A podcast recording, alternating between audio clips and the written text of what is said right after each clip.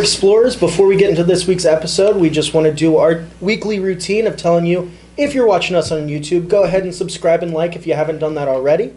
Follow us on Instagram and Twitter. And if you want to support us in a different way, hit us up on Patreon.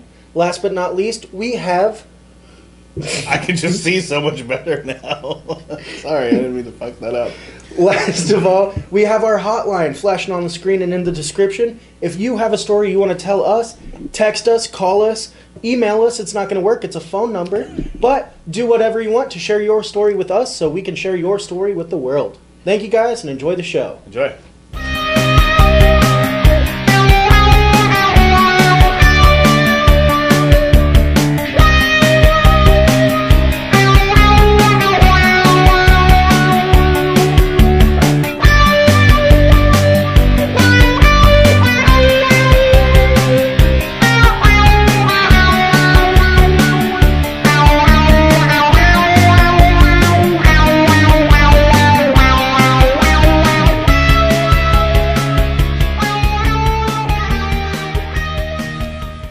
Welcome back, Ford Explorers, to the Acid Cat Spirit Hour. I am the Colonel. This is Caleb, as you are probably acquainted, hopefully by now, unless this is your first time joining us, in which case, welcome. This is going to get weird, probably. Weirder than you expected.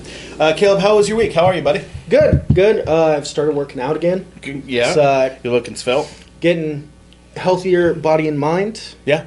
But how's your week going? Well, it's, it's like uh, New Year's in July. Yeah. Uh, well, one of my New Year's resolution was to start or stop procrastinating. so here we are, six months later. I'm actually working out. Yeah, I'm not sure that one I'm actually fulfilling last year's. Yeah, I work out all the time. It's that's not the issue. It's I never get around to it because I procrastinate. I have no issue working out. Well, good. I'm happy to hear that, man. Well, yeah, I had a pretty pretty normal week. Um, there's some fun stuff to talk about before we get into the main story today. Uh, the two biggest ones to me. Um, first of all, Avi Loeb, shout out. He's the Harvard professor uh, who's insisted forever that aliens are very much a real thing because he's correct, um, and has urged the government to look into it. Um, obviously, now sort of feels as though the government can't be trusted to.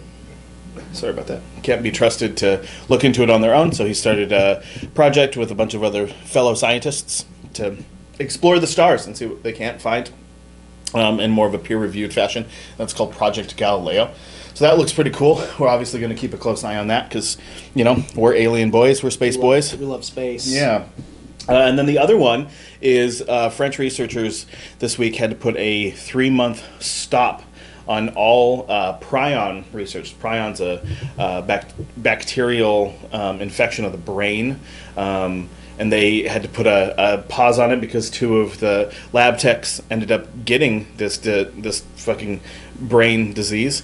Um, yeah, and it, it just makes me immediately think of COVID. You know, Yeah. just it, it feels this just feels like we didn't learn it with anthrax, and if we didn't learn it in Wuhan, and I'm not saying it came from a lab in Wuhan, but it could have come from. Not to be that guy, but let's be perfectly honest. Until we know exactly where it came from, the truth being told, regardless of what happened, uh, we we play with this stuff all the time in labs. You know, I, Yeah. I, when I was in high school, I went to high school in Flagstaff, Arizona, and that was after September 11th. And they had a bunch of the anthrax that had been sent out um, to news reporters and stuff. Which I- we should probably do an episode about when that happened. Um, so stay tuned for that. But you know, so the idea that anthrax was just sitting in this lab in this small mountain town, these sort of things do exist. So having the stuff around is, is definitely scary. And while the research is definitely necessary to know what can be done with this stuff, I think we're seeing some of the real consequences of getting into the really heavy levels of bio bio warfare and biotech. I I look at something like this and I don't think that like the chip in your head is going to be all that scary because that whole thing to begin with, like I don't know what the average Circle K employee thinks the government wants to do with their mind and body, but you're not a computer. I can't run like I can't run a piece of spyware in your brain and use the little bit of assets that you do have. You're basically worthless. And I'm not saying that uh, obviously, yeah, that's a big fucking statement to make. That's not. I'm not saying class-based people are worthless. I grew up poor as fuck. Yeah, I don't. That's not what I'm saying. I think that it's all bullshit. I just mean that like it, the likelihood that you're going to be asked to be an assassin, Yeah. Jason Bourne or whatever, is pretty ridiculous. And it's not, not, the they're not going to get the overweight middle-aged man that works at a gas station. Yeah, dude, Be the like- Manchurian candidate. yeah, Like- exactly, exactly, exactly. Right, yeah. be flipping hot dogs on the roller and be like, "Time to assassinate the president." exactly. Like the the secret words aren't you know fucking flaming hot. car. yeah, flaming hot Cheetos.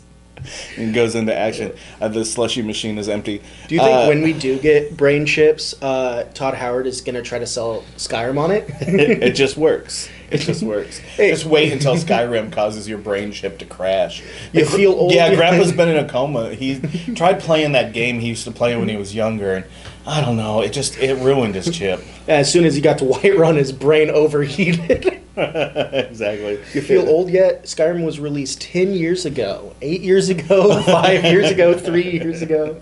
It's Uh, like they don't. It doesn't get the same complaint that uh, Grand Theft Auto Five does, but Yeah. it's just as persistent. They put it out on the Amazon Echo. I know you can play it on your refrigerator. Yeah. Reminds me of when I was in high school when we were messing around in, in math class instead of doing the math we were supposed to be doing. You know, we are installing games on our calculators and stuff, and we used to I used to play Super Mario Brothers three on my TI eighty nine all the time. Yeah, or it might have been a ninety one. I don't know. It was whichever one had the slightly nicer graphics chip because you had to be able to run the, the game. Anyway, what are your news stories, Caleb? Uh, my first one is a revolver that killed one of the most famous wanted men in the Wild West 140 years ago is up for auction. Oh, Uh, that revolver being the revolver that killed outlaw Billy the Kid, ah, William the Child, William the Child, my favorite Wild West. William the. Younger. Billy the Boy. Uh, so prior to his killing, uh, there was a Little boy famous Bill. quote. I'm Little Bill. I'm Billy the Kid. Oh yeah, little boy Bill. I'm Billy the Kid. Show me some. Put respect on I'm my the name. most fearsome outlaw in the West. I'm Lil William. um, the the judge sentenced Billy the Kid to hang, and he said, "You're sentenced to hang until you're dead, dead, dead." And Billy responded with, "Well, you can go to hell, hell, hell." but this gun is going up for auction. The starting bid is two million dollars. Well, yeah. I mean, that's a that's inexpensive. We talked um we talked about the DB5 Yeah. going missing. That car's worth millions and millions of dollars, and even more so now. I don't know how you'd sell it once once you found it now. Be like, where where'd you get that?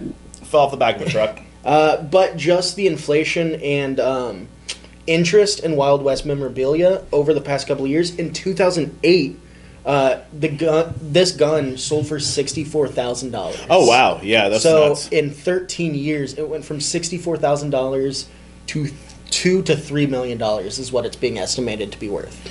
Its gun has the same uh, value and inflation of uh, a college degree. It does, and it's funny to think he probably bought that gun for like two dollars and fifty cents out of a like a Sears catalog. Yeah, yeah, totally. Yeah, if the if um, Red Dead has taught me anything from a, a sassy uh, gunsmith outside of Arkansas.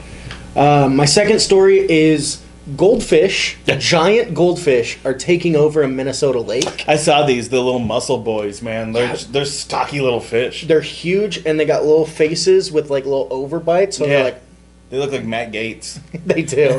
uh, far less pedophilic though. Yeah, So- well, yeah, because they're goldfish. Um, but these giant goldfish are taking over a pond in Burnsville, Minnesota. And it's because the owners of pet goldfish have been dumping Yeah, their presumably dead goldfish, but aren't circus dead. fish and stuff. Yeah, into the lakes and ponds, and they're all connected. Land of a thousand lakes or whatever. Um, million, however many lakes are in Minnesota. The, it's the land of butter. Wait, Land of lakes. Ten thousand lakes? I don't know. I can't remember. There's a bunch of them. Land of lakes where everyone looks like butter. I just know the only Minnesotan that we both know.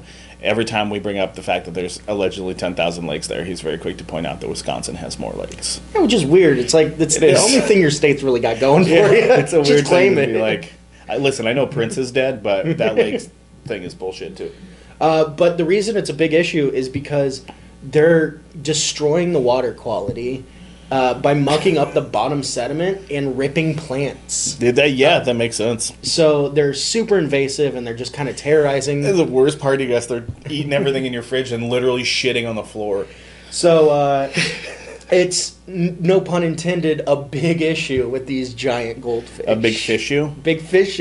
God damn it. uh, but yeah, the lake is called Keller Lake. Um, Okay. These are like the size of fucking trout. Like Yeah, they're really big. I could throw one up in the edit here because they are they're massive fish. They're definitely worth observing. They're enormous. They're I mean, there's like a certain quality that an animal takes on when it is clearly bigger than it's supposed to be. It's like you know, um, I think COVID had a lot of people home gardening for the first time. So you see all these people who are like, "Oh, look at this fucking huge zucchini I grew," and it's like, yeah, because you're supposed to pick it when it's ripe, when it's a little bit that's gonna taste like than- garbage. Yeah, it's gonna taste like nothing now because it's huge. It's gonna be bitter and taste like crap. And I wonder, um, a, I wonder what these goldfish taste like. Yeah. I wonder if you could fish them, and if you could fish them, what that experience is like. Because I've caught a lot of fish. I've caught. Um, I would love to say I've caught a lot of huge fish. I have not, but I've definitely caught some like. Caught a lot of medium fish. Yeah, yeah. So I could only imagine what it's like to fight with a fucking eight pound goldfish on the line. And to just give you an idea of the scale, last November, wildlife officials had to remove a truckload of 500,000 Wow. of these giant goldfish. Whoa, whoa. What's that even look like? How many? Five hundred thousand? Yeah, it's uh, goldfish about this big, and there's about 500,000 of them. That's what it looks like. Yeah, okay, it's a fucking funny guy. There's like people who make YouTube careers doing nothing but visual videos because, as it turns out, like more than 400 of pretty much anything. It's overwhelming. yeah, it's Yeah. mind-boggling to look at. Um, 500,000 fish is an insane. My phone is having a reaction to that. It's such an insane number of fish. It's roughly a truckload of fish. no, in America we measure it by football fields. That's So true. It's two football fields of goldfish. um, that's only if you're jumping over something. though. It's football fields. Yeah, if Evel Knievel's involved, it's football fields. Uh, but to take a turn, we are revisiting, as we stated last, was that last week or two episodes ago? I don't know what you're about to say. We had a redacted episode. We did. We had a redacted episode. Um, this week is going to be over that same topic, and hopefully it doesn't get pulled again. yeah, yeah. Um, we encountered almost every issue we could when we recorded the last episode. yeah, and then met. Uh, we received some communication after putting it up, and we decided that we were going to take it down. We did, but we believe we smoothed things over. Let's hope so. And uh, if this is our last episode, you know why. yeah, is, Um, you, there's a trail to follow. But this week we are going to be talking about the Aum Shinrikyo. Yeah, otherwise currently known as two different factions, known as Aleph or Hikari no Wa. Yes. But yes, uh, Aum Shinrikyo, a doomsday cult, unlike most doomsday cults. Yes, uh, the Yeah, we've weirdest smoothed things cult. over, so we're going to be real candid this episode. So the Aum Shinrikyo was uh, founded in eight or 1987 Yep. uh, by Shoko Asahara. He was a 40-year-old legally blind former yoga teacher. An absolute butthead. He was the worst guy. And you might be thinking, do we need You hear that, fucker? We're going to say it this time. You might be thinking, yeah, he was the leader of a cult. Do we need to say he was the worst guy? Yeah, I'll tell you why he was the worst guy. Yeah, because I well, and some cult leaders, you know, like Jim Jones, people like that, definitely exist under a veil of um, um magnanimity. You know, like Yeah. The People's Temple. People went to the People's Temple in San Francisco with Jim Jones because it was a place that welcomed everybody in a time where people were demanding equality. Yeah. So I think sometimes you can run a cult in a somewhat altruistic fashion. I mean, even you could argue David Koresh, while very self-serving, what they were doing in Waco wasn't. He, his intent was not to kill those people. Yeah, Shoko's intent was to kill those people. Yes. It was always to kill those people. it was. Um, and before we talk about the cult, let's talk about the man. yes. Asahara was born March 2nd, 1955. His birth name was Chizuo Matsumoto. Yeah. Um, and he was born into a very poor family. He was the fourth son of seven children. There are five boys and two girls. Real middle child vibe. Yeah. This whole uh, story. His father was a tatami mat maker. Yeah. um, Which, if you guys have ever watched Forged in Fire. The the mats that they cut in half. kill that little fucking dork and his sword. That's what he's cutting. Uh, and his mother was a stay-at-home mom uh, to take care of these seven children. Well, like I said at the beginning, he was legally blind. Yep. So he went to a school for the blind because he was born with infantile glaucoma. But he wasn't actually incapable of vision. No, he could see. Yeah. One, uh, his left eye, he was almost entirely blind in. his right eye, he just had like a glaucoma. So it was fuzzy, but he could still see. And he thought that made him better than everyone else at blind school. Like, it definitely did. so he was constantly in trouble for bullying the other students because he could partially see and he made fun of him for being blind. Which is just the. I mean, I understand the desire to do that. You know, like you, you everybody when you're bu- when you're bullying, you have to punch down, Yeah. regardless of if you're a middle child or not. And this guy's a real middle child in life. Yeah. Uh, there's a. I'm a wrestling fan. And there's a really mean thing that was said once about Triple H that's very accurate because he's a turd. And it was that he's a six that was pushed like a 10, so he comes across like a seven. yeah. And I just I think that that's a very accurate way to put it. Um, he would also like exploit the other students for their lunch money. Like The he, most classic bully behavior. but not like bully them into giving it to him. Straight up stealing it because they were blind. Yeah, yeah, like the hitman shit. Like, Yeah. haha. Yeah. yeah. Um, he. For audio listeners, they're gonna be like, "What did he just do?" Don't worry about it. I did nothing. But don't check your wallet. Um, so when he was six years old, he left home and moved into the blind school dormitories. He's like, So- "Man, I am killing it here. I'm the king of shit mountain. Let me in." And uh, after he graduated uh, the school for the blind, he moved to Tokyo, where he sought enrollment in Tokyo University and was declined. Whew.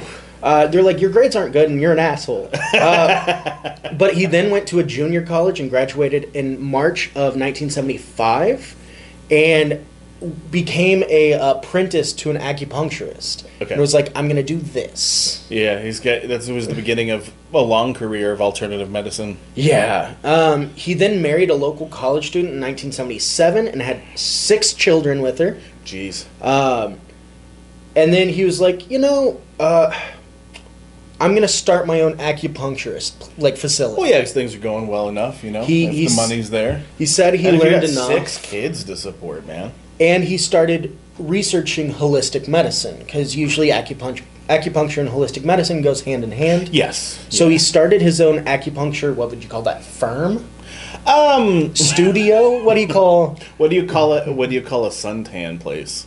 uh, gross?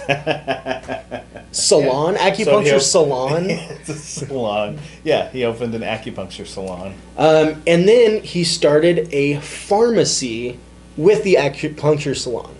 Um, Which would have been a relatively common move. yeah, uh, when I was A- a talking gift about what he shop. went to school for, did you ever hear me say phar- pharmaceutical school? It's because he didn't go to pharmacy. he didn't. No. Th- this is like, but this is holistic medicine. This is like homeopathic stuff. What ironically would be referred to as Eastern medicine here. yes. You know, um, but and I can say that there's definitely like, at least in China. I didn't live in Japan. I only visited Japan, but um, living in China, I can definitely say that. First of all, there's two different pharmacies. Like when you're walking down the street, Yeah. yeah, there's like a traditional pharmacy, and then there's the modern pharmacies.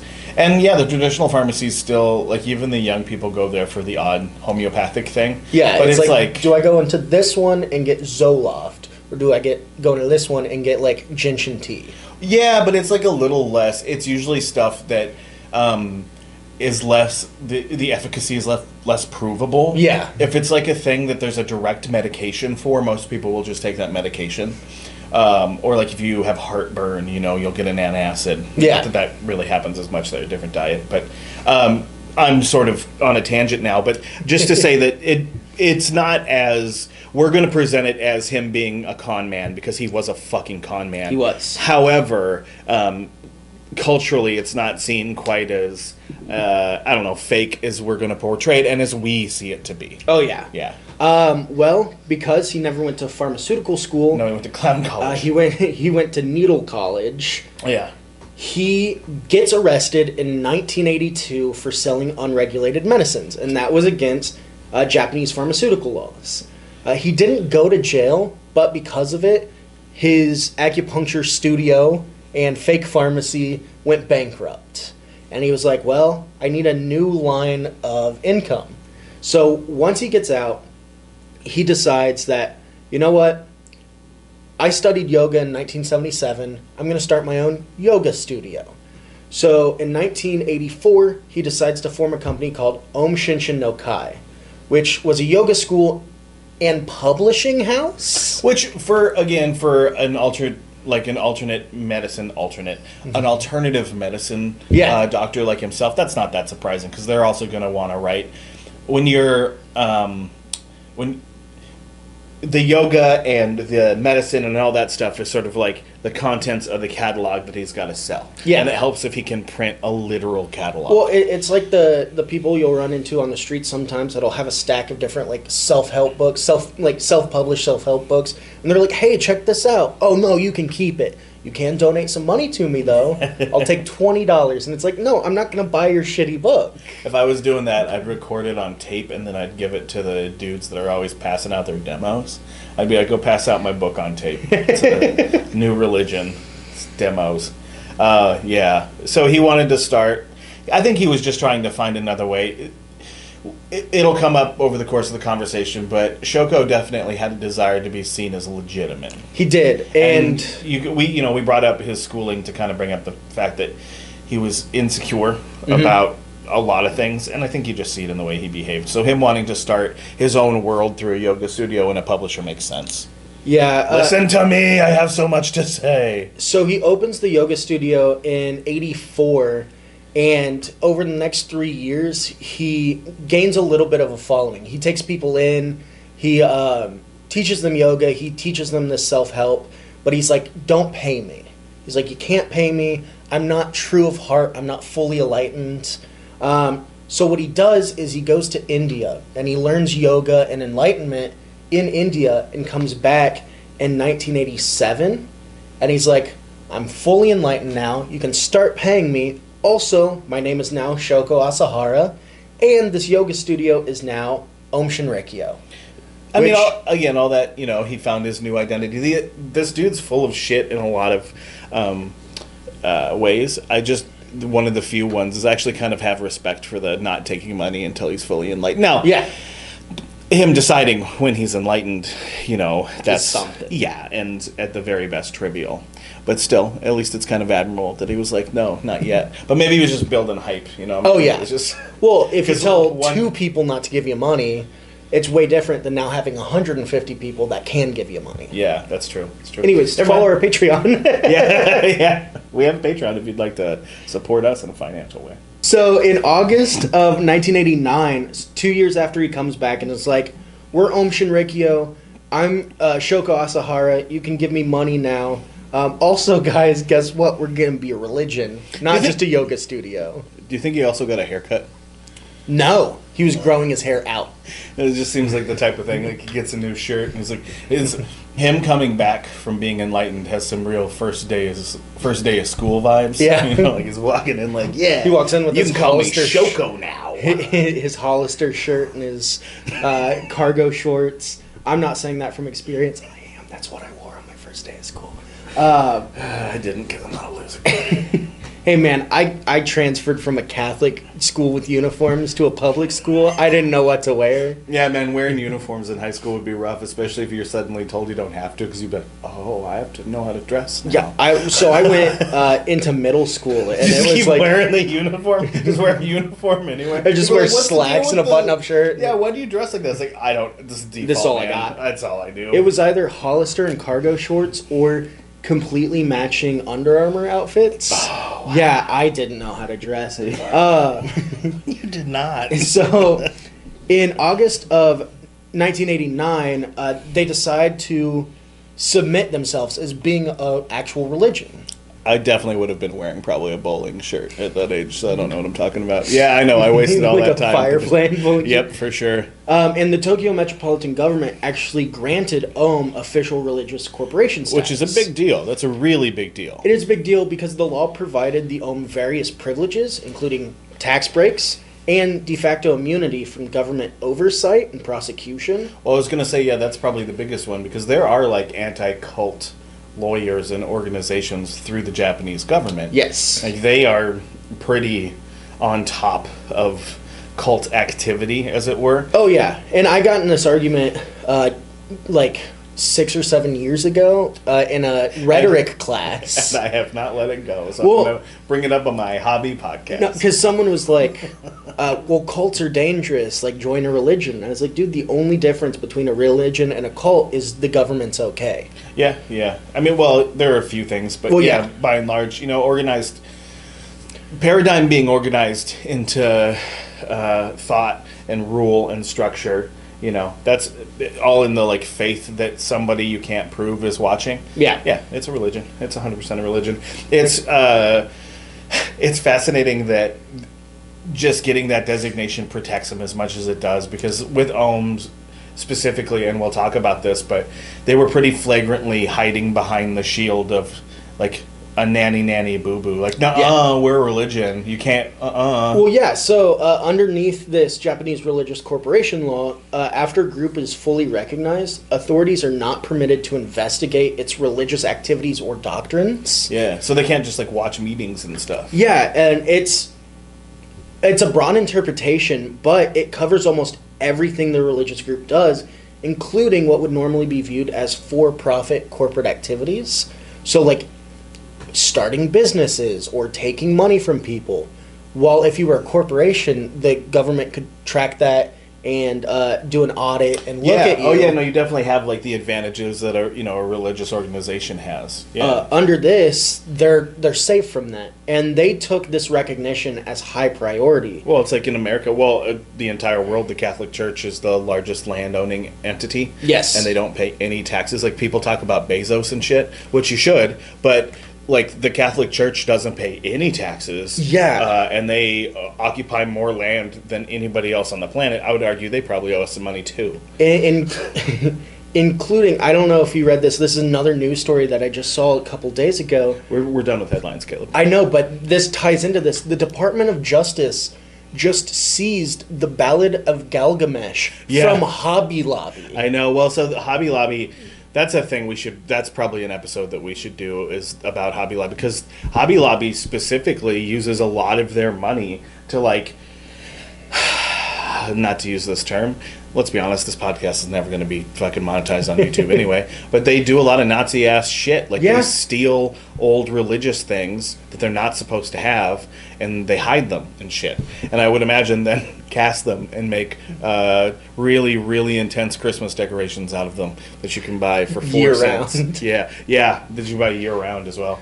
Fucking Hobby Lobby. Would you like an ancient uh, religious artifact, or maybe like a live, laugh, love poster? And it's it's, It's the same Asahara, and he's like floating, and he's like, like in the anime. We'll get to that. So, uh, being registered as a legally recognized religion, Aum's activities and uh, their overall demeanor drastically changed. Sure.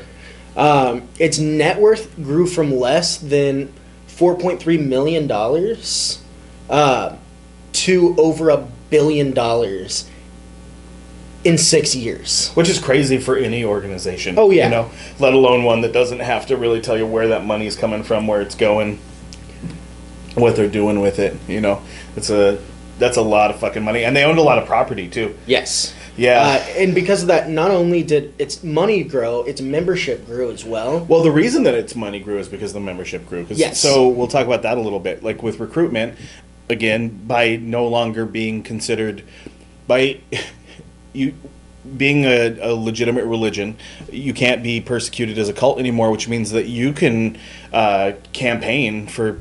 Uh, members, membership drives and stuff anywhere you want. Yes. You, and you can do a lot more to get people to join that you couldn't do before. You can do much more public things without any sort of scrutiny.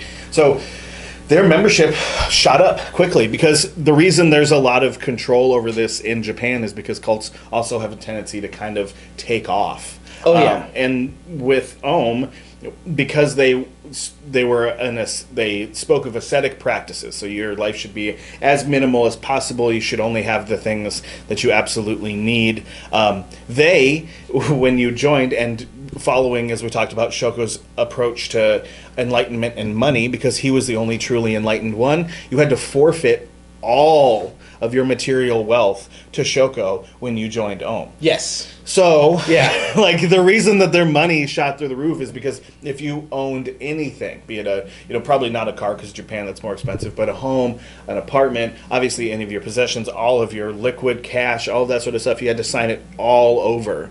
So they were stacking shit up fast. They were, and in 1989, um, or 1984, when the group first decided to become a religion, they had a handful of people. They had maybe a couple dozen.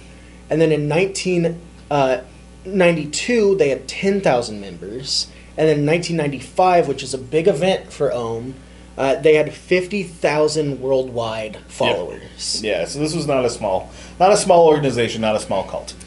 And uh, starting in 1989, they became way more aggressive and dangerous. Uh, quickly before we move on, I just want to. We're going to get into their death cult stuff. Yes. Last note on recruitment. I'll leave a link to it. Uh, I can briefly play a little bit of it while we're talking about it. But Ohm put out an eight-part recruitment anime, and, And, it is, hilarious. Oh god, it's totally worth watching too. It's really interesting. So each one of the uh, episodes is one of the like tomes of enlightenment. So it's like one of the lessons. Yeah. Um, so one of the things that Shoko used to do to convince Shoko like would go on TV and claim to have psychic abilities. He would do psychic surgery. He claimed to be a healer. He claimed to do a lot of things, but the silliest fucking thing he claimed to do was levitate. And the way that he would levitate is he would sit cross-legged and he would bounce up and down on a trampoline, uh, which is really you know that's a fun thing to do. I'm sure you know we've all done that. You've all tried to bounce yourself. You know, Yeah. you push down on your knees to Yeah. get yourself to bounce on a trampoline. Um, so that's hilarious to me. Um, and the first episode of this anime is levitation. It's all about, which is very appropriate. Um, shout outs to the baby's transphobic, fucking homophobic ass, you asshole. I don't know who's surprised, but speaking of levitating, Just the baby just rapping over medieval flutes and being homophobic. yeah, dude. I hate gay people. Don't take that out of context. I'm going to. I'm going to clip that and just torture you with it.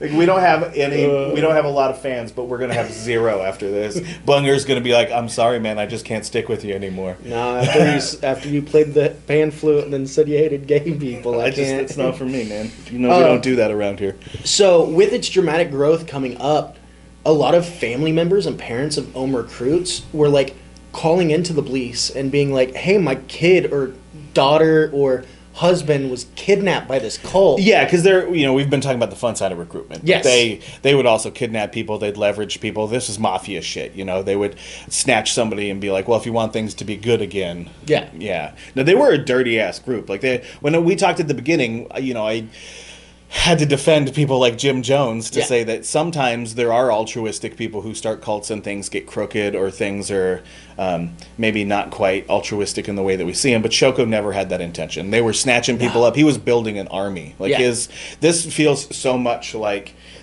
the child soldiers of insert impoverished country Yeah. that America has destabilized, you know, because it just feels so much like he was snatching people up with the intention. Because, guys, they were a doomsday cult. They were not a, you know, like the Davidians, the branch Davidians, to go back to Koresh, they were a doomsday cult in the sense that they believed that uh, Koresh was the keeper of the seventh seal, which was going to bring with it the end of the world as we know it and pass everyone on to the Christian afterlife. Because if you guys have seen our first episode, we talk a lot about the apocalypse and we sort of come to the conclusion that it turns out really the only people who believe in the apocalypse are the Indians a little bit and basically Christians. Yeah. And Shoko's religion, while he was enlightened in India, is very heavily influenced by Christianity and specifically like doomsday Christianity. So his ideas weren't any different from what we see from other, you know, uh, doomsday Christians, but it's not the same as what we saw with like, um,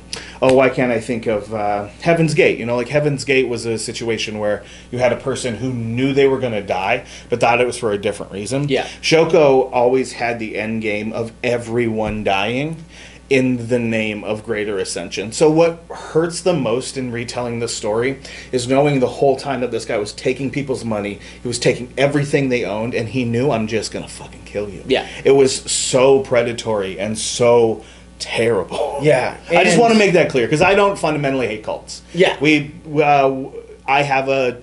I have a whole section of my family that was in a religious cult, and they're not in it anymore. Predictably, it was in Florida, um, but cults are real. The people who are in them are not inherently bad or stupid or any of those things. I mean, nobody is, and you shouldn't think that way.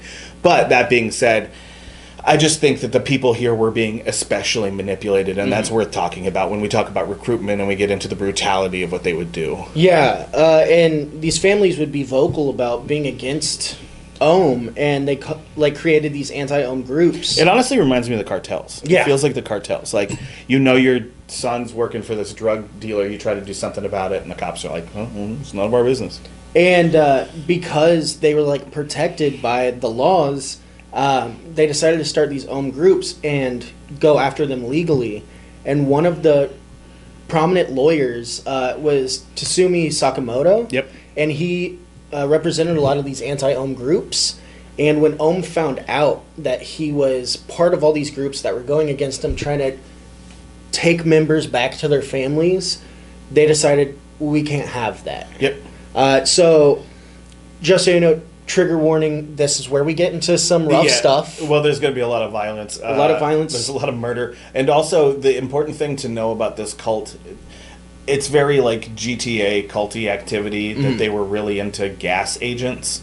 Uh, VX, if you guys listen to our story about the assassinate when Kim Jong Un killed his brother, he did it with VX, and VX is such a lethal poison that it was just rubbed on his face and he was dead in minutes. yeah That's what these guys are synthesizing. Like, part of the thing that made them so dangerous is their recruitment meant that they were able to bring in really smart, really capable people. So their members were, they had surgeons, they had doctors, they had scientists, they had people who specialized in uh, biochemical weapons. And that's what they predominantly they sarin is what they're best known for and we'll get into some of their sarin attacks including their very substantial sarin attack in tokyo but you know they used a lot of these chemical agents Yeah. and that i think that's an important thing to know going into this because i think it sets the tone a person's any true crime fan can tell you that the way somebody murders somebody says a lot about their character and how they operate Yeah. and Shoko would rather put all of this money and investment into creating these silent killing devices than just brutally take these people out. The Yeah. cartel will just shoot you in the street. Yeah. You know, it's very different. He was clearly trying to create a world where he was in the right. When a drug dealer pops a corner boy, that drug dealer does not go, "Oh, I'm morally correct here." He goes, "That's the game." yeah I don't think Shoko saw it that way. I think he saw himself as creating a pure existence, not dissimilar from, you know, Mussolini and the fascists or Hitler and the Nazis. This was a person who was convinced that he was creating a better world and he was going to do it through whatever brutal means necessary. Yeah. And those means were brutal. And they were a brazen group, you know, they were they had acquired a lot of really to set the table here for this attack. They had been su- incredibly successful in their recruitment. They were well known. Shoko was getting into politics in the zeitgeist. Everybody knew who these people were Yes. across Japan. Um, they were gaining a tremendous number of members. You know, they were over 10,000 people at this point.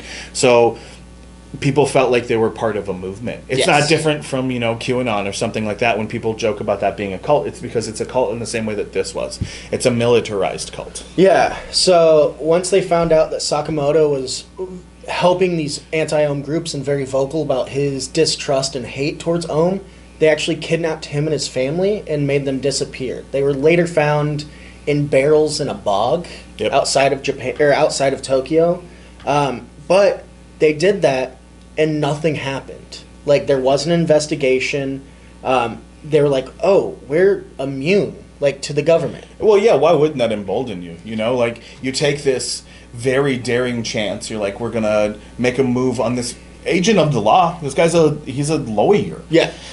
You take out a lawyer and his entire family, and the story is pretty brutal because they ended up taking out his family because it was raining that day. They mm-hmm. were supposed to meet him at a train platform and take him out with gas, but he never got on that train. Or no, he was on the train, but because it was raining, the gas wouldn't function. Yeah. So, they followed him home. Yeah, and ended up shooting him and his wife. It was a really brutal thing. And of course, then his kids. Yeah. Like, it was also the first. It was their first like very daring ploy, but in a very Cohen Brothers like way. I want everybody to know that there's a lot of dark comedy and how often these guys fucked up. Mm-hmm. They could have been one of the most devastating terrorist groups ever, and they just fucked up so often. Oh, yeah. They fucked up so they screwed up gas attacks so often. So we'll get into that. But keep in mind a you know a little yakety sax in the back of the brain for the occasional fuck up. So yeah, they were supposed to get this guy. They ended up getting him at the house. Mm-hmm. They get his whole family, and they make everybody disappear. Nothing happens. So they're like, "Oh fuck, we can kill whoever we want." Yeah, and they In decided public, I could. What did Trump say? I could shoot somebody in f- I could 40 shoot seconds? everyone day, e- everyone every minute on 42nd Street. Nothing would happen. Yeah. But they were like, well, nothing's going to happen with the government. We should just take over the government. So, uh, Asahara and multiple of his hierarchy members decide to run. Well, they're qualified people, as we said. Yeah. You know, like it's not; these aren't loony bins. This isn't Joe Dirt and his hobo army. You know, it's which never happened, but in my mind it exists, and it's beautiful. It's it's actually in the new Space Jam movie. Uh, it's the worst part somehow. That big big chungus. But yeah, I mean, they had a lot of qualified people, so it would make sense that having some of them run for office would not only be viable, but you know, probably a good idea. So they decide to start their own party called the Shinrito, and they were very confident that they were going to win not only Asahara but the 24 other members of his inner circle. Which also speaks to their hubris, because how many did they win, Caleb? Zero. um, Asahara received a mere 1,700 votes out of 500,000 votes cast. Ooh. And to add to that humility, he was supposed to get at least 1,500 votes just from members of Ohm. Not all of them voted for him. Yeah, imagine how, the temper tantrum he must have thrown. He's probably like, "I'm gonna figure it out, and when I do, you're fucking dead." He And- killed his entire cult because nobody would fess up. uh, because of that, and because of the murder of the lawyer, they decided to get more aggressive. So, in 1995, um, which is a big year for them, they started manufacturing AK-74s. Okay, Um, they were found, like blueprints for it, were found in a car owned by an Ohm member. And when they went to go investigate one of the buildings that Ohm owned, there were thousands of AK 74s in parts and fully built. well, they started building those guns though after they were raided, and they were raided because they used to have a facility in Tokyo uh, in which they were, as it turns out, synthesizing and trying to aerosolize anthrax. yes. Uh, so they had this small factory building that this yellow smoke was coming out of on a regular basis. With this black tar, like, dripping out the outside. Yeah, and the people in the surrounding area were slowly starting to get sick, and as they were making more reports, uh, it turns out that it was pretty clearly some sort of bioagent, and there was something coming from this building. So they got a tip that they were going to get raided, so they got everything out of the building. But when they, because the way that it works is like the cops showed up and they were like, "Hey, we want to look," and they're like, "You got to come back with a warrant." And when they came back with a warrant, everything was gone. Yes. But they've very clearly been manufacturing anthrax in there, and then later on admitted to not only uh, manufacturing anthrax in that facility, but aerosolizing it. And what was coming out of those chimneys was aerosolized anthrax because they were trying to just Slowly- indiscriminately kill everybody in the neighborhood. Yeah. And when they got raided, they decided, oh, well, we're going to need to be able to protect ourselves while we're creating things like sarin, VX, and anthrax. So let's start making AKs. They move out to a facility at the base of Mount Fuji. Uh, and that facility would go on to be sort of like, I don't know, their cartoonish headquarters. Yes. Let's stop right there because there's a. Yeah. Yeah, and then we'll start. I'm gonna just finish talking about those headquarters if you don't mind. Am I moving around in your thing? Uh, a little bit, but it's still going forward. This facility is this, you know, several acre, several acre, several dozen acre ranch at the base of Mount Fuji, and it's a sheep ranch. And they did that, it turns out, because they were uh, experimenting all their poisons on those sheep. Yes. That's what those sheep were for. Yeah, so they were manufacturing sarin. They were really into sarin, which we'll get into very shortly here when we get into their bigger attacks. But they liked using sarin on a large level. Uh, yeah, so they start building guns at this facility. Sorry, continue. Oh, they also um, break into uh, prominent laser manufacturer. Yeah, to they steal did. blueprints to make laser weapons. Yeah, and then they who was building the tanks? They broke into Yeah, um, that was was that Mitsubishi? that's Mitsubishi Heavy Machinery. yeah, well, it's the, it's the same Mitsubishi. Yeah, But, they just uh, make everything, They broke in there to steal blueprints for a tank. which is sick. One of my like silliest hijinks, I think. Oh, that the helicopter story is they bought a helicopter, uh, a military helicopter, military- like a Russian military a, a. Soviet era military helicopter. and we're not talking about a Huey. This is not a Vietnam helicopter. This is a goddamn helicopter. And they then snuck it into Japan. Wheeling it quietly across the border. You might be thinking, did they fly it? Mm-mm. No. They brought it over on a boat, Yep. and then they put it on a truck and snuck it in with like tarps over it. Yeah. Well, you can't sneak it in through the air. Yeah, that's pretty true. obvious. Yeah. Um, some other things they tried to dip their feet in was nuclear weapons Yeah, they tried to buy nuclear weapons. and seismological weapons. Yeah, earthquake bombs. they were they used Nikola Tesla had a couple designs for earthquake weapons Yeah. that they were trying to recreate but never were able to do it correctly. We should try to recreate one of those for a video. Two very small scale podcasters go to prison for a long time. Yeah. Accidentally created earthquake. So like you said they were super into sarin and sarin wasn't the first thing that they tried to weaponize. No. The first thing they tried to weaponize, like we said, was anthrax by aerosolizing it and trying to poison the people surrounding that warehouse.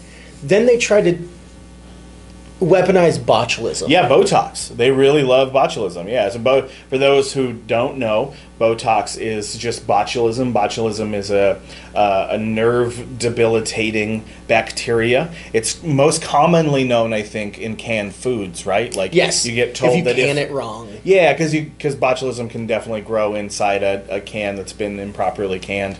Um, but botulism in and of itself is sort it's a fungus, so it's sort of like uh, mushrooms or mold, something like that. Um, it, it grows in a similar fashion, so you can grow it, and that's what they were doing. And when you grow it, you can then try to synthesize just the the actual um, the botulinum toxin, uh, which that's what that's the nerve agent. That's what'll kill you. But that is also what they put in Botox. To be clear, that's what Botox is. That's why it. Pre- quote unquote, yeah, prevents wrinkles. It's just destroying the nerves in your face. Um, people who get a lot of Botox can't make any emotions. Uh, uh, uh, their faces are fucking frozen. But yeah, so they tried, but they were pretty shitty at that They were very bad. they were they, Um, botulism toxin creators. They were or farmers. They were not. it also they did that. It failed. Then they moved to trying to make their own uh, somewhere between chlorine gas and mustard gas. Yeah. By having two separate packets, lighting one of the packets on fire, and when it would burst both of them, it would mix and create this toxic gas. Every time they, they tried to do it four times in bathrooms at subway stations, every time it'd be too far apart, so you just have one flaming bag. It wouldn't bust the other bag, and the police would come in. There'd just be a trash can on fire. They'd be like, "Oh, that's weird," and they'd like dump water on it, and they're like, "Oh, they were trying to make mustard gas, but failed." Four different times they tried to do that approach, and it just straight up failed. Each time it was put out by your neighbor running out, s- stamping on it. Yeah, it feels so much. Yeah, it feels so much like somebody just lighting a bag of dog shit on the porch. Um, then they started producing sarin, and Yeah. they got real good at producing sarin Sarin the magician. to the point where they plan to produce 70 tons of sarin within 40 days. That's so many dead people. Yeah, uh, Because they, sarin again, so sarin can be aerosolized, and it takes what like half a drop of sarin to be fatal. yeah, it just basically needs to enter your system in any way possible, and it will kill you. It's brutal, man. Um, so with that before mentioned helicopter, they purchased it to try to fly over Tokyo and dump sarin out of this helicopter over Tokyo. They were gonna dump 30 kilos of it. Dude, I to this day, I'm. I mean, it's gonna happen. It's it has to happen at some point. But I'm amazed every day that there hasn't been some like biochemical or like um, explosive drone attack Mhm. because it would be so easy. Drones Oh, fly themselves, and like there are even agricultural drones. This is not advice, but maybe I'll do a video on it at some point. I've always wanted to take one of those agricultural drones that sprays pesticides Mhm. and put mace in it because I feel like that would be a really great crowd dispersal there was a lot of stuff last year with crowds. I don't know if you remember Yeah, lots of angry was. crowds. Feel like it would be a good way to disperse a crowd, but imagine putting sarin in one of those things Mm. and just fly it through Coachella, and everybody would be fucking dead. I did not give anybody that idea, so. But if it happens, I told you so. Um, but they got really involved in sarin to the point where they even wrote a song about it. Yeah, Sarin the Magician. I love that song. Song Sing it to Sarin. myself in the shower. The Magician, and these are the lyrics. It came from Nazi Germany, a little dangerous chemical weapon. Sarin, sarin. If you inhale the mysterious vapor, you will fall with bloody vomit in your mouth. sarin, sarin, sarin, the chemical weapon. Song of Sarin the Brave, and the peaceful night of Matsumoto City. People can be killed, even with our own hands. The place is full of dead bodies all over. There, inhale sarin, sarin. Prepare sarin, prepare sarin. Immediately, poisonous gas weapon will fill the place. Spray, spray, sarin the brave, sarin. Jeez. Jeez, what a song, man. And I don't understand what music that's supposed to be set to. It's it reads like slam poetry. It does. Saren, Saren, Saren. Where were you? Saren. Uh, would you like to, so in that poem they mention Mats, Matsumoto City. Would you like Yes. to talk about what happened in Matsumoto City? Uh, so that was their first big sarin attack. Um, they a lawsuit was going against them, and they decided to kill three of the jurors.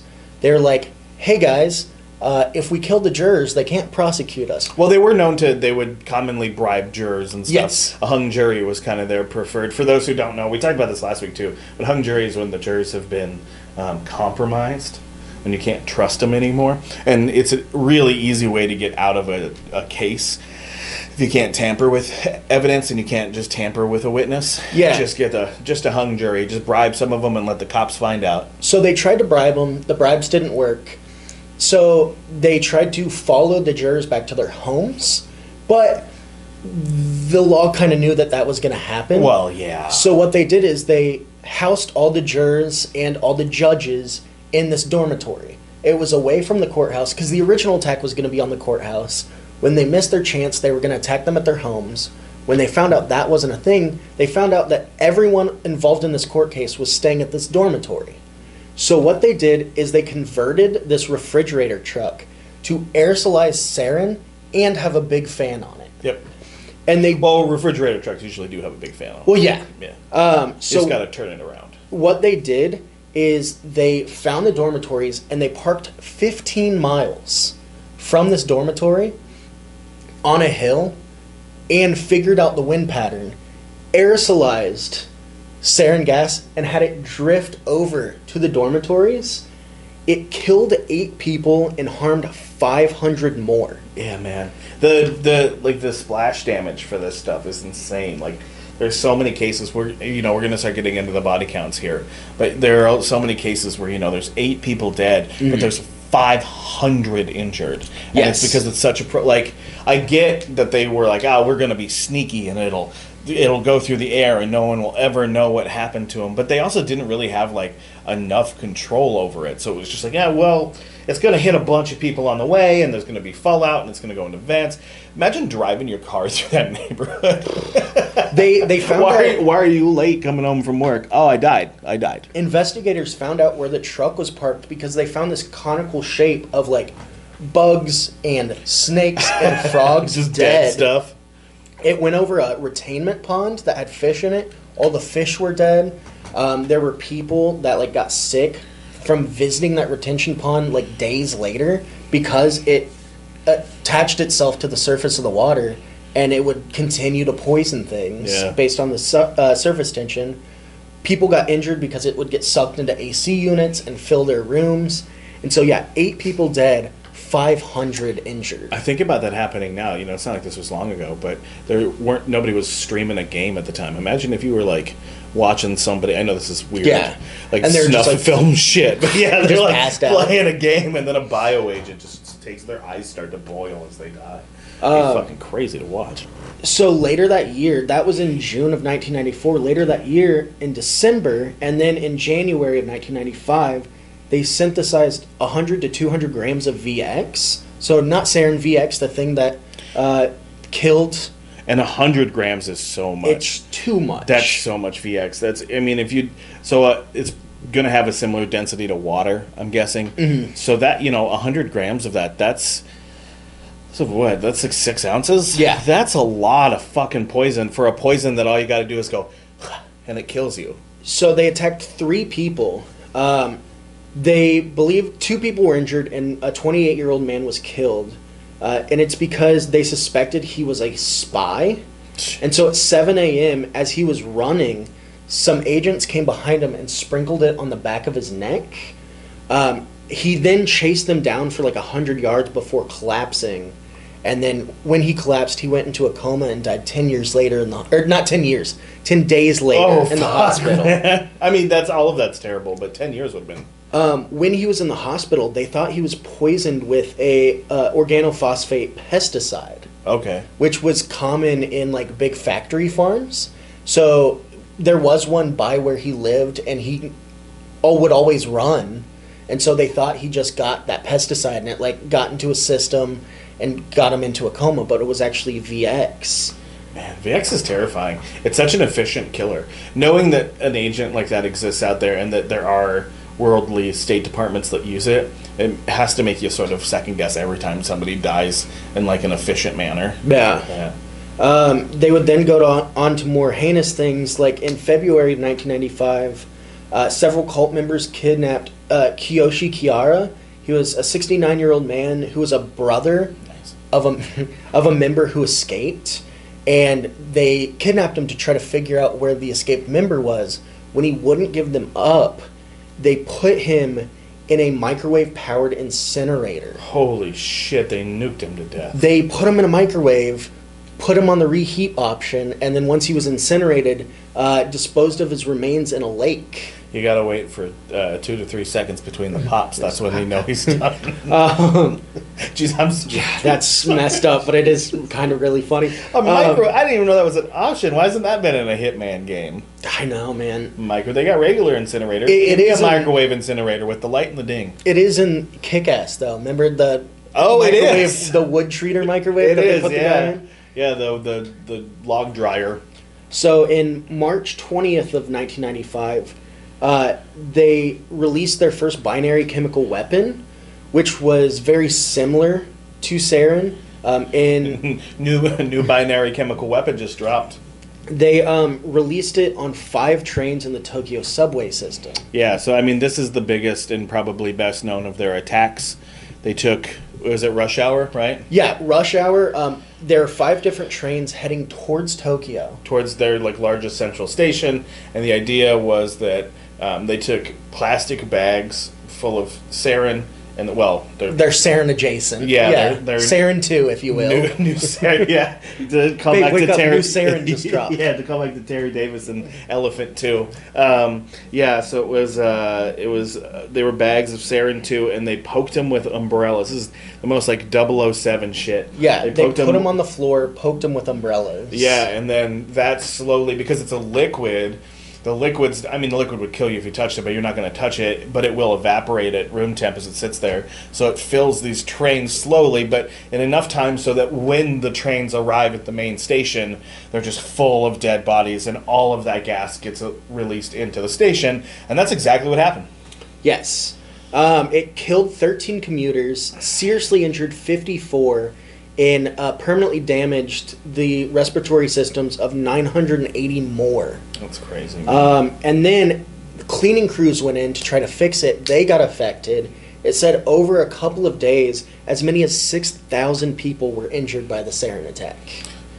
Because you had you had the operators, you had people cleaning, you had people that didn't even realize it, and it would like drip out at different stations along the way, and that would aerosolize and injure people. So 6,000 victims. So before we get into them, because they would get arrested for this one. Yes. Uh, before we get into that, the question, of course, is why would they do all of this? Like, why Doomsday? Why kill everybody? And it's not that dissimilar from uh, Koresh in that they thought that he thought that he was going to start a war between the U.S. and China, right? That was his goal. So each of these attacks, the idea was that it would look like a terrorist attack, and they were hoping that it would cause enough disruption um, based on Japan's relationship with both China and the U.S., that it would cause a conflict between the two of us that would lead to World War III. Something that he, much like Nostradamus and a lot of other wrong people, uh, you know, he said it was going to happen in '97, and then he said it was going to happen in '98, and he Yeah. kept kept kicking the can down the road. And then in '95, he decided because he said '97, right?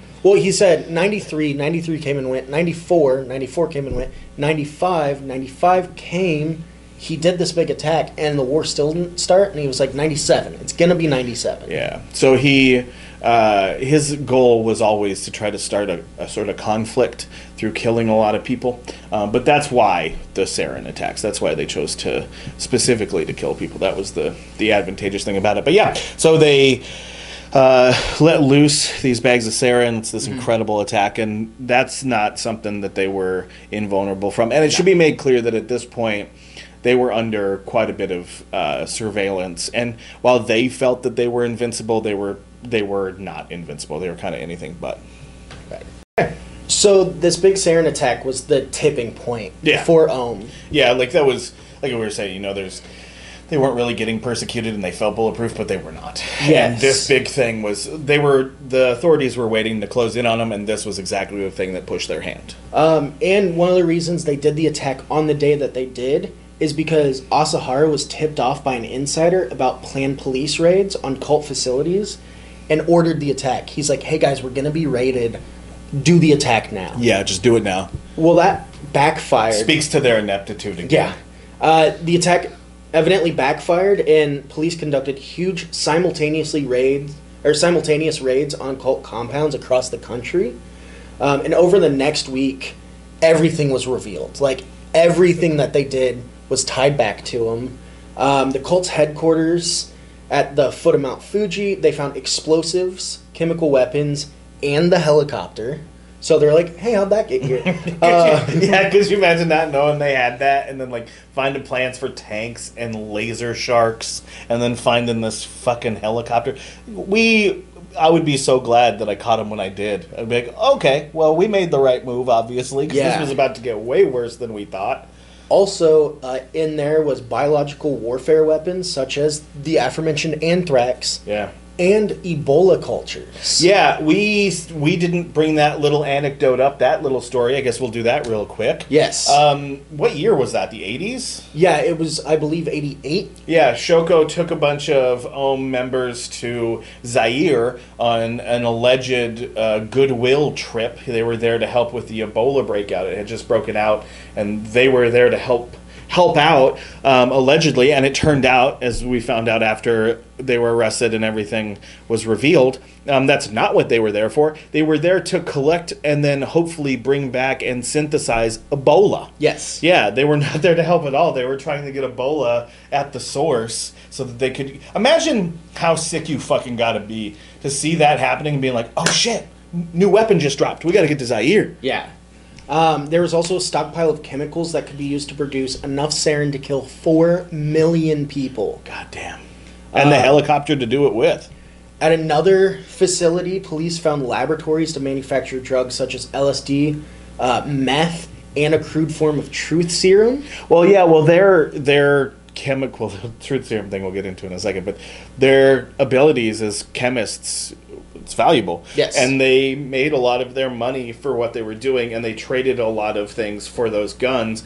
Listen, when you're already selling guns illicitly and you're making them, it helps if you also uh, make and manufacture drugs or vice versa, because you're going to have a lot of the same connections. Yes. So there were there's a lot of claims that haven't been validated and probably never will be that they made and sold LSD for the yakuza amongst other drugs and that's where they got some of their uh, gun parts and then they allegedly exchanged weapons with them as well. Yeah, uh, at another facility. But just to be clear, LSD is the only thing I'm not going to give them shit for making.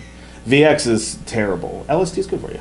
Um, at another facility, there was a safe containing millions of U.S. dollars in cash and gold, and cells full of prisoners. Yeah. Yeah.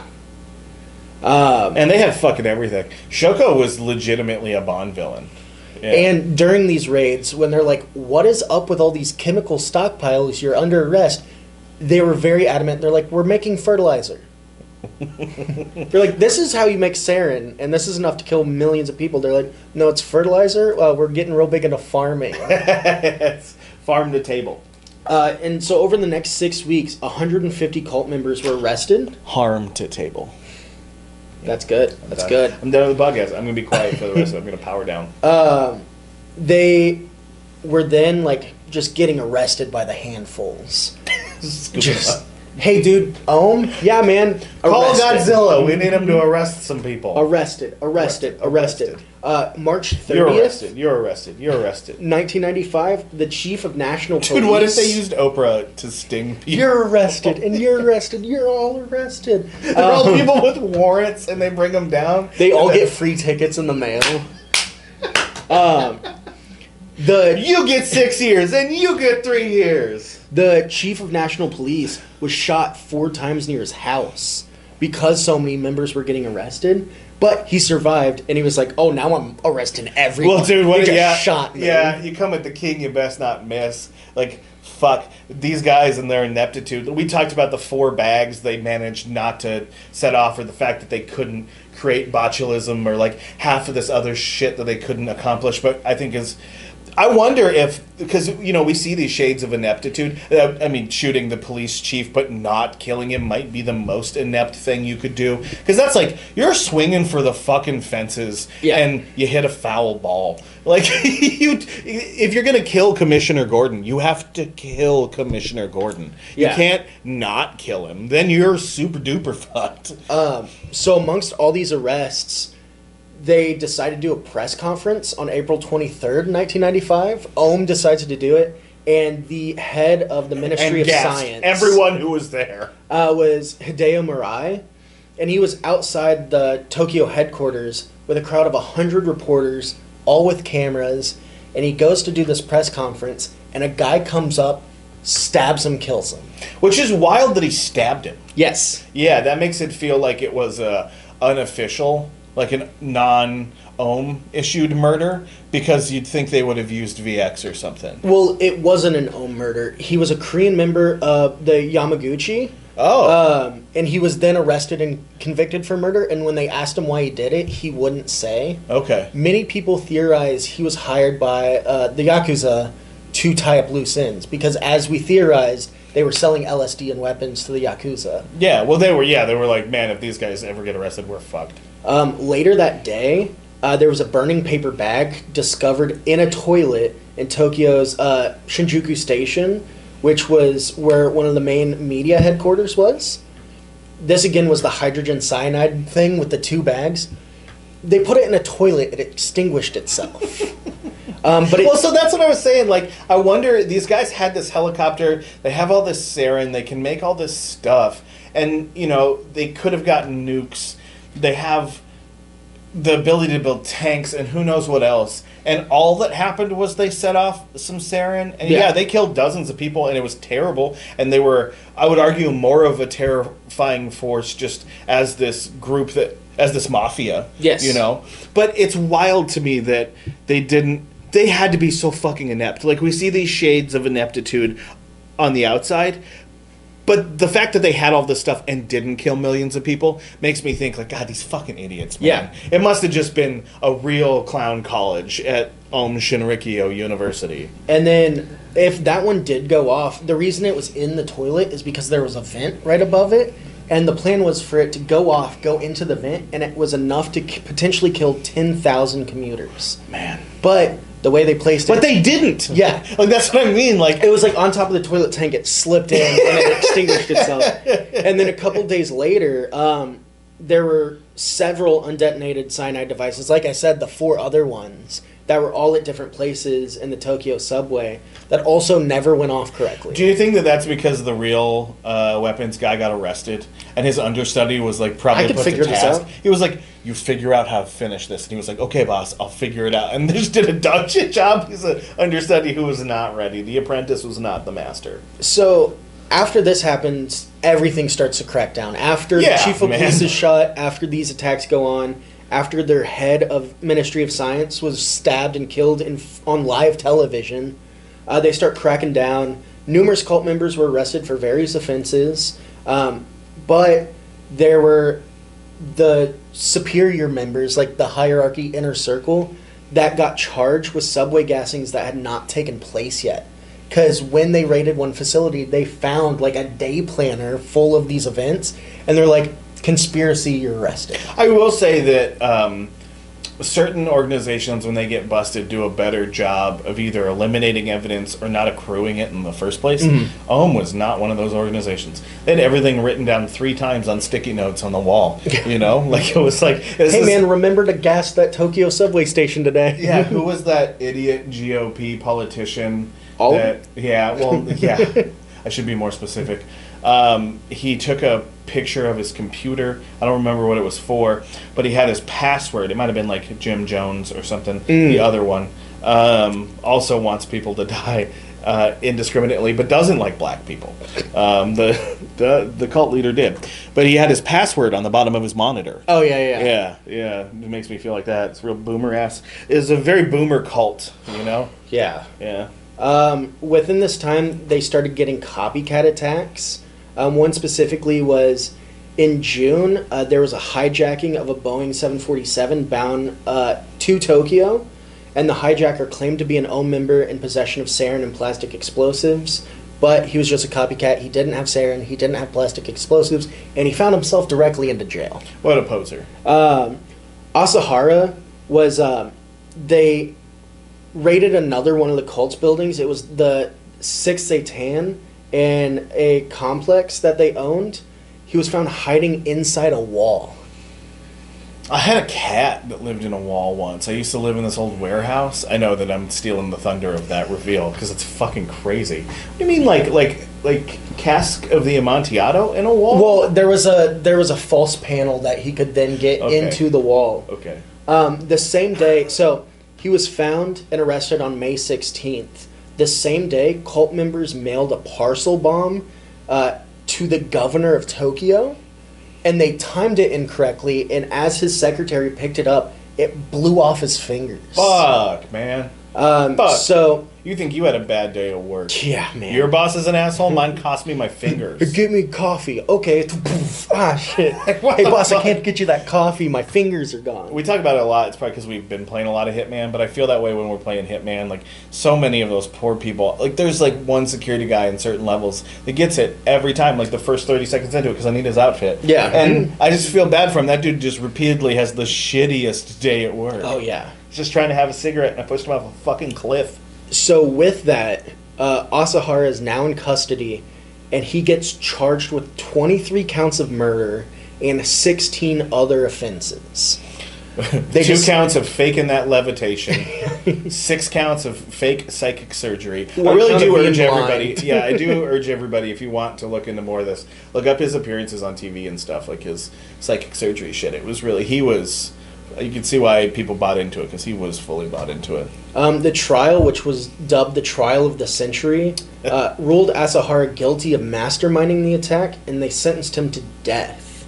Um, they then tried to appeal the indictment. It was unsuccessful, and a number of senior members uh, were accused of participation. I wonder what the appeal even would be there. Like, hey, you did all these horrible things. No, I didn't. Shut up. All right, you got it. yeah, like because it would almost. I feel like it'd have to be like an evidence based appeal. Because, Yeah. you know, like what's there to argue about? You have were in no charge of this cult that killed a bunch of people, right? Yeah. Okay. Um, all of. You were on TV being in charge of it? Okay. inner circle members also received death sentences, and uh, a small circle of mostly senior Aum members committed atrocities and personal involvement with Asahara. Uh, they were like, "Yeah, we just kind of did it because we had nothing better to do." Like that was seriously their testimonies. They're like, "I didn't really have anything going for me at this time. The job market was crashing. Yeah. So a lot of young uh, professionals were like graduating with chemist like chemistry degrees and couldn't find jobs, so had to move back in with their parents and like work at corner stores. Yeah, no, it's true. There, you know, when when the market takes a shit, as we've all learned, either from, depending on how old you are, from 2008 or from last year. Um, Asahara's defense was funny. Asahara was like, "Oh, I didn't know anything, any of this was going on. um, my health is getting real bad. I, I haven't been paying attention. and they're like, you serious? And then shortly after his arrest, he abandoned his post as the organization's leader and uh, just maintained silent, refused to communicate with lawyers and his own family members. And um, he then was like ordering different members to be murdered, like secretly. Okay. On the 10th of October 1995, Aum Shinrikyo was ordered to be stripped of his official status as a religion and then declared bankruptcy in early 1996, but they continued operating. Uh, some of Asahara's sons took over as leaders. They're like, well, dad stepped down. I guess we'll take over as leaders. That didn't go well. um, the ni- uh, 1952 Subversive Activities Prevention Law rejected them from really doing anything. Um, but there was a loophole in that law that while they weren't really allowed to do anything or try to reclaim being a religion, they were also protected from being banned entirely because they were a religion at one point. Okay. So Man, that singular protection really Yeah. carried for them, didn't it? um, it was very strange. We should become a religious organization in Japan so we can be responsible forever. Um, but then that was rejected by the Public Security Examination Commission in 1997. Okay. So they were like, Aum Shinrikyo cannot be a group anymore. You are not allowed to be a group. Y'all are canceled. So that caused some changes to happen. Yeah. In 2000, um, Asahara's two preteen sons were like, We're the gurus now. We're officially the gurus now. And we're renaming the group to Aleph. In the eyes of the law, that didn't change much. That was m- being like robbing a bank and being known that you robbed a bank. And you're like, well, my name's Steve now. And they're like, cool. Well, Steve, you still robbed a bank. Yeah. That doesn't stop you from robbing a bank. Yeah, yeah, you can't just change your name like that changes everything. Um, and also, to be clear, Aum Shinrikyo means what supreme truth, and Aleph means basically the same thing. So Yes. depending on what language it's in, you didn't really change the name. Uh, they decided to change the doctrine. Uh, they removed anything related to the Bible and anything related to uh, these very controversial Buddhist teachings that were like the violent section of Buddhism. Yeah. That is very much been like, that was weird. We don't really talk about that. So they stripped those two things out. Um, they then apologized to the victims of the sarin attacks and established a special compensation fund. And they're like, hey guys, we're sorry. We're going to get money for you. Uh, we also stopped publishing and doing any activities that alarmed society. They're like, we're going to stop putting out these books. We're going to stop doing crazy shit. We're gonna chill. Hey man, I'm gonna go to rehab. I'm gonna be good from now on. New year, new me. Um, a former member did not get arrested and became the official head of the religion as well. Okay. Like underneath the two sons. And then another legislator formed another anti Aum committee and was murdered in 2002. Like, Up to the same old shit. that. Yeah. Well, and we should uh, at one point. So, what year did they break up? So they technically broke up in 1997, and then Aleph was formed in 2000. Okay, so yeah, when that happened, when they broke up, Aleph is still very much um, Aum Shinrikyo, and the other half, Hikari no Wa. Um, Hikari no Wa is very like um, Hare Krishna. Yes. Like they're very like Buddhist and happy and kind. And by that virtue, Hikari no Wa is no longer under surveillance by the Japanese government, but Yeah. Aleph very much is. Because the the prevailing thought is that Aleph is no different. Aleph is the exact same thing we've been dealing with for years. Yeah. And Hikari no Wa seemingly is totally different. It doesn't just legitimately seem like these are the happy hippies that were in the group. They, yeah, Hikari no Wa decided they're committed to uniting science and religion and creating a new science of the humankind, uh, rooted in getting away from Aum's criminal history and moving towards spiritual healing and uh, getting back to that spiritual roots. They, they need to recharge their crystals. And then in 2018, so uh, Hikari no Wa actually became an official religion in 2007. So they were able to get back that religion, like religious protection. Um, in 2018, 12 uh, members were executed, including including Shoko. Shoko Asahara. Which, by the way, the redacted episode, we thought it was very poetic, and it turns out now, I guess, yeah, even more so, given what happened to it. Uh, we put up on the third anniversary of his execution. We did. and we found out all about it after we put it up, and and how we would have to summarily remove it for exactly that. Well, not just that reason, but Uh, we'll talk about it some other time. Aleph was under invest. They're still under close eye. Um, in April of 2011, it stated that they had 1,500 members left.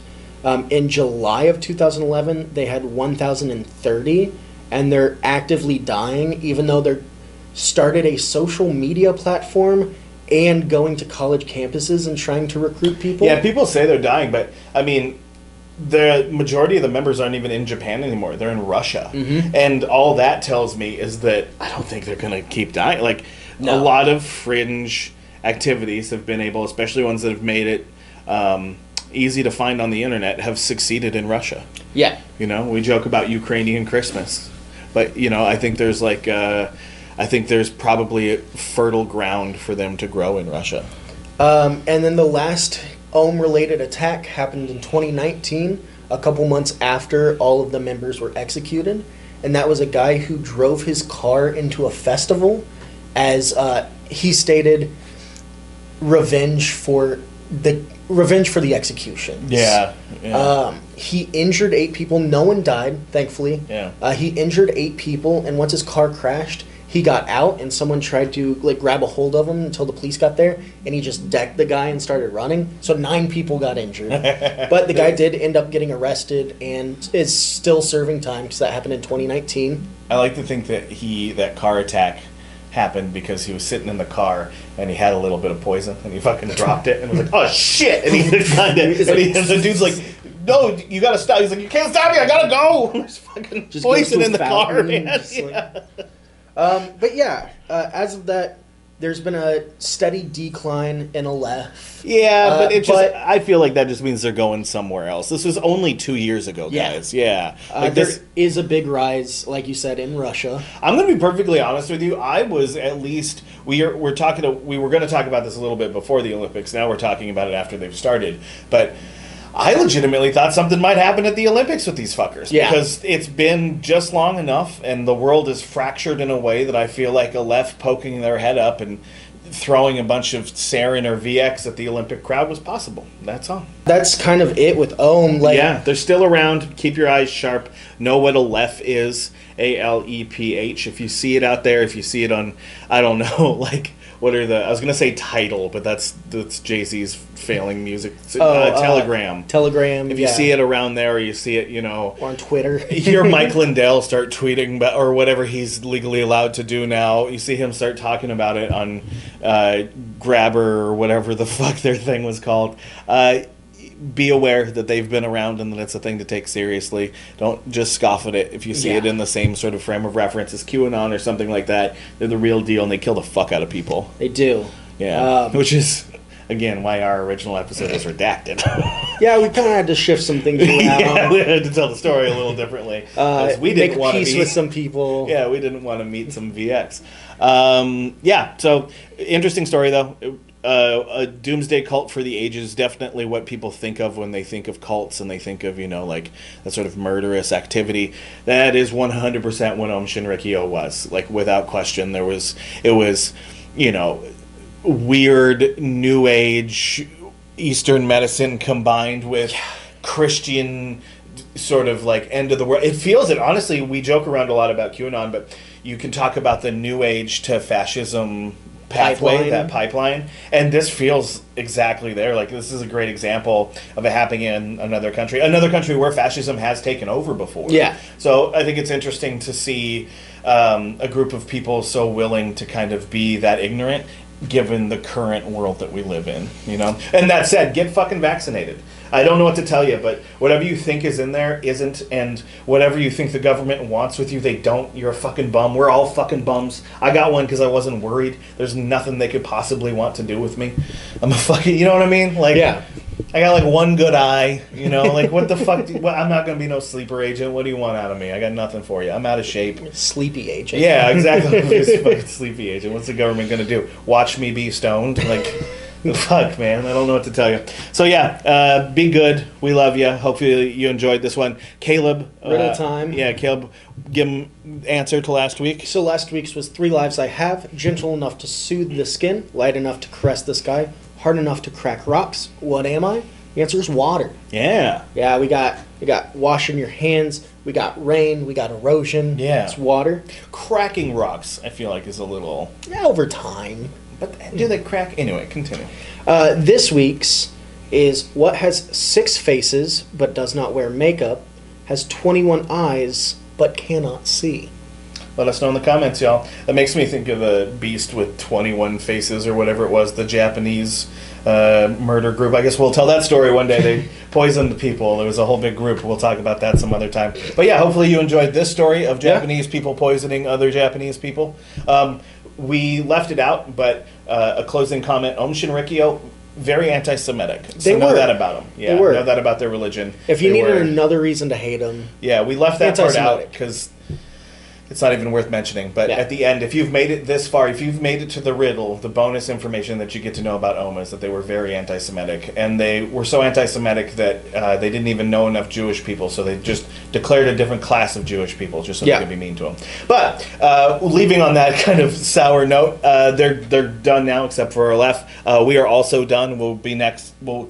Jeez. We'll be Jeez. next week. We'll be next week. I'll we'll be then. See ya. Bye, guys.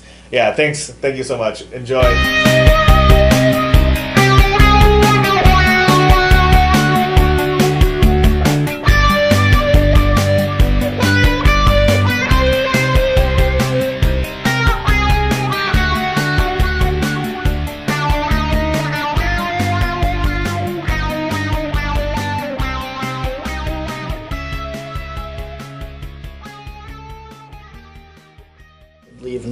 And be he was like, "What time will you be back?" And I was like, "I don't know, like 2.30. He's like, "Oh, it's not like to keep tabs on you. It's so I know if I take a shower, Oh. I'm not walking around the house naked and you just pop in." One time I did that. Don't do that I, anyway. I came back uh, from the pod and he was like, "Stay downstairs." He's like, "I did not grab a towel." You should. You should. And what's great is he never watches the podcast, but this I is going to be the final scene, and he's going to know that we all told everybody that you walk around the house naked, Tommy. It's weird. You're Yeah. grown up. Put a towel on. Take it in there with you. You know how it works. You don't live alone. If you don't live alone, even as an adult, you should have a towel. It's just polite. Buy a food towel.